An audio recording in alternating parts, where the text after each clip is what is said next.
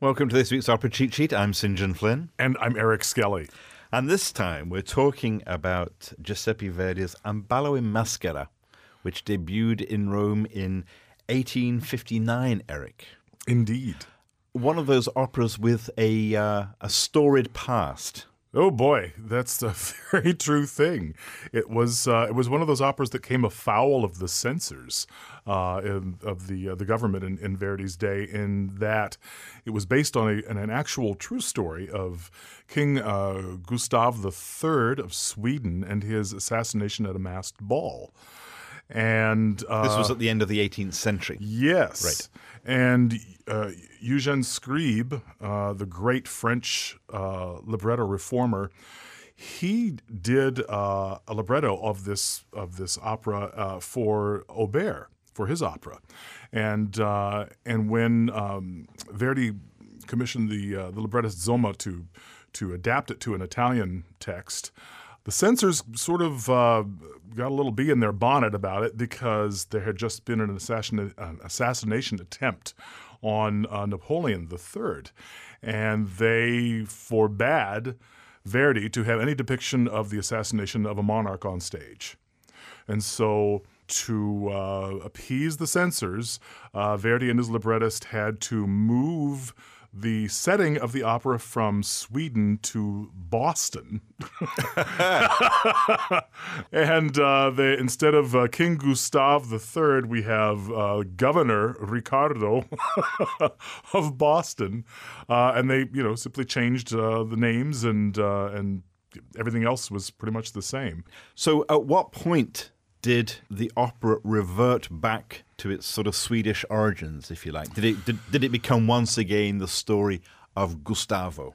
Uh, yeah, I don't think there was any sort of one point. There wasn't like a line of demarcation when suddenly we stopped setting it in Boston and began setting it in, in Sweden again. But I would say the the end of the of the 20th century, the latter part of the 20th century, companies began setting it back in Sweden again. Because presumably that libretto was still around. Was more authentic, yeah. They, they felt it was more authentic. And I think more often than not now, you're likely to see the Swedish version rather than the Boston version. And nobody's quite so paranoid about regicide. No, not so much. so we have uh, we have Gustavo, who is the king, king of Sweden. We're in Stockholm. It's the end of the 18th century. I think Gustavo was actually assassinated in 1792. That sounds right. At a, at a masked ball. Mm-hmm. And of course, Un Ballo in Maschera is literally Italian for a masked ball. Right. Set this up for us then, Eric. Gustavo and his antagonist, if you like, who is the Count of Ankarström, his best well, friend. Yeah, Ankarström is not his antagonist yet. He's his best friend. And Gustavo, uh, it has to be said, is established in this very at the very beginning of this opera, uh, at least in in the way that he's portrayed here as a beloved, very charismatic figure. I mean, everybody is charmed by the guy, loves the guy. Well, maybe not everybody, because there are some people plotting to assassinate him, but by and large, the people love this man. But he's he's seen as he's very liberal minded. Very much so. And the conspirators are afraid that he is going to negatively impact the aristocracy. Yes. And we have these two counts, Counts uh, Ribbing and Horn, who are uh, the leaders of this group of conspirators. Right. And in this very first scene, we can hear them having little asides to one another in the midst of these ensembles about you know what they're plotting to do.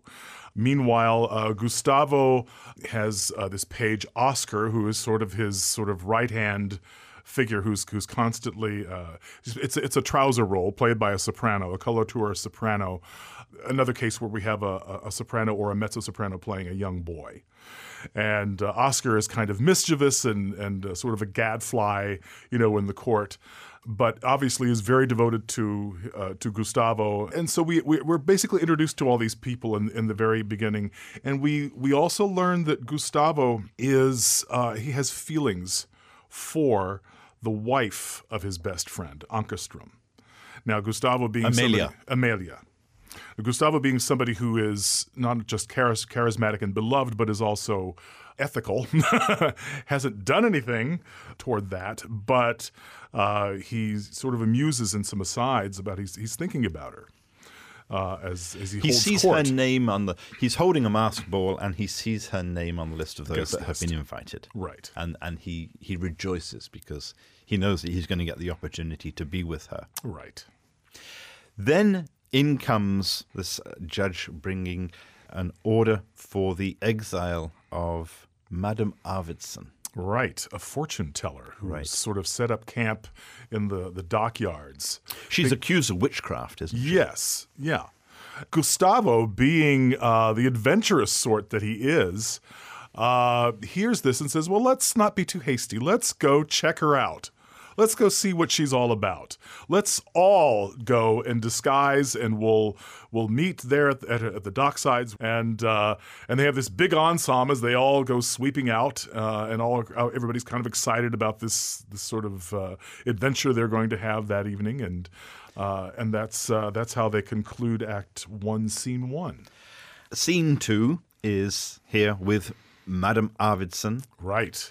And this is her scene. This is her scene. This is the only scene in the opera she she appears in, but it's a major role. You you got to have a major Verdian mezzo soprano, or actually contralto is what it is. And she sings this amazing aria where she starts way down, very very very low, uh, and she's uh, it's, it begins Re dell'abisso, King of the Abyss, and she's basically calling on Satan. She's, I mean, she is, she is outright saying that her powers come to her from Satan. The, the aria is kind of an incantation, you know, come to me and, and fill me with your spirit so that I can have the power of prophecy. Amelia arrives and is seeking advice from Madame Arvidsson because, as Amelia says, she's a married woman, but she is in love with somebody whose name she cannot speak. Right. And that somebody has already arrived in disguise as a sailor and he's listening in. That And that- somebody being Gustavo. being Gustavo indeed. Yeah. So he hears that his feelings for her are reciprocated. Yes, he thinks. He's pretty sure, but he doesn't know because she isn't naming names. She doesn't even name herself. She's come, you know, cloaked and uh, uh, Incognito. Incognito, exactly.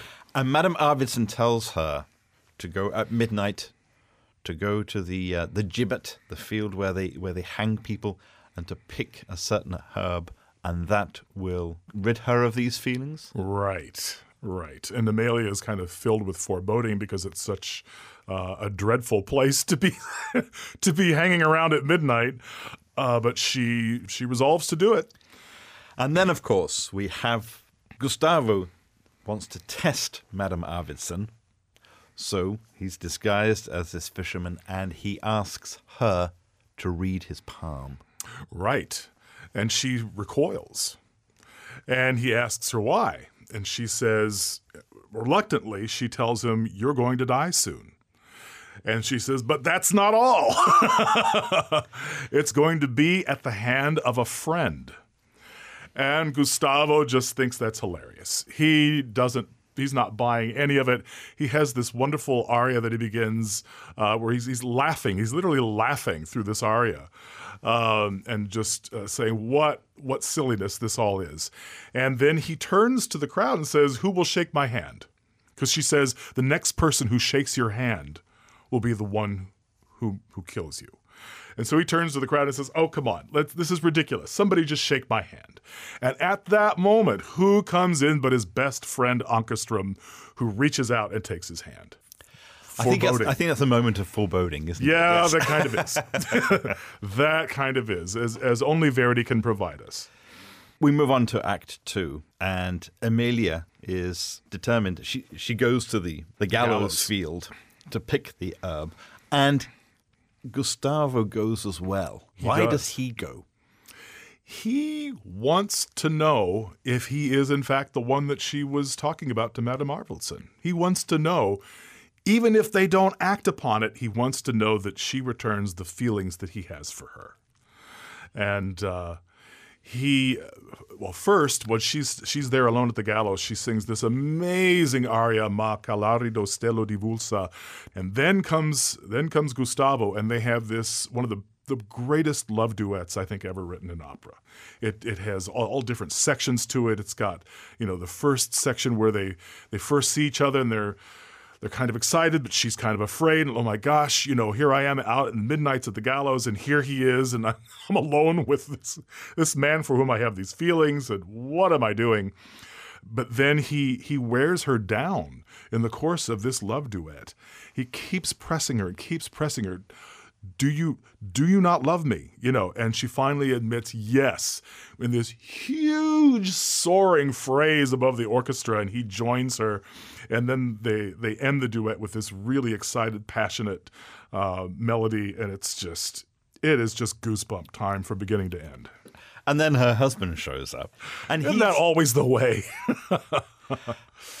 and he's there because he's he, he's scared for the king for, Gustavo because he knows that he knows there are conspirators out there looking for him because they know that he's gone out. And they're trying to find him. So mean so before he he you know when when uh, Amelia realizes it's her husband coming up there, she pulls the cloak over her head so that he cannot see who she is. Right. Gustavo asks Ankarström to take this mysterious woman back into town on the condition that he does not try to, to find out who it is. Right. So off they go, and inevitably, Yes. the conspirators show up, and Find not Gustavo, but Ankarström with this mysterious woman with whom Gustavo had been having an assignation at midnight. and when they reveal her identity, Ankarström is horrified to discover it's his, his own wife. wife. And he resolves at that point. In, first, he says, "I'm, I'm going to kill you," to his Yeah. wife, but then he reflects and he realizes that Gustavo is the person that he's really mad with. Who's really betrayed him? and at that point, he joins the conspirators. Yes. And he tells them to meet them at his house. So Ankarström has joined the other conspirators, and they are resolved to kill Gustavo, Right. but they can't decide which of them gets to do the actual killing. Right.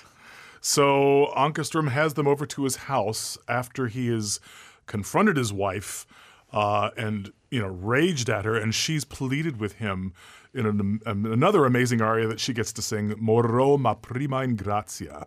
Uh, I will die, but first she wants to see her son for the last time. So he sends her away to do that.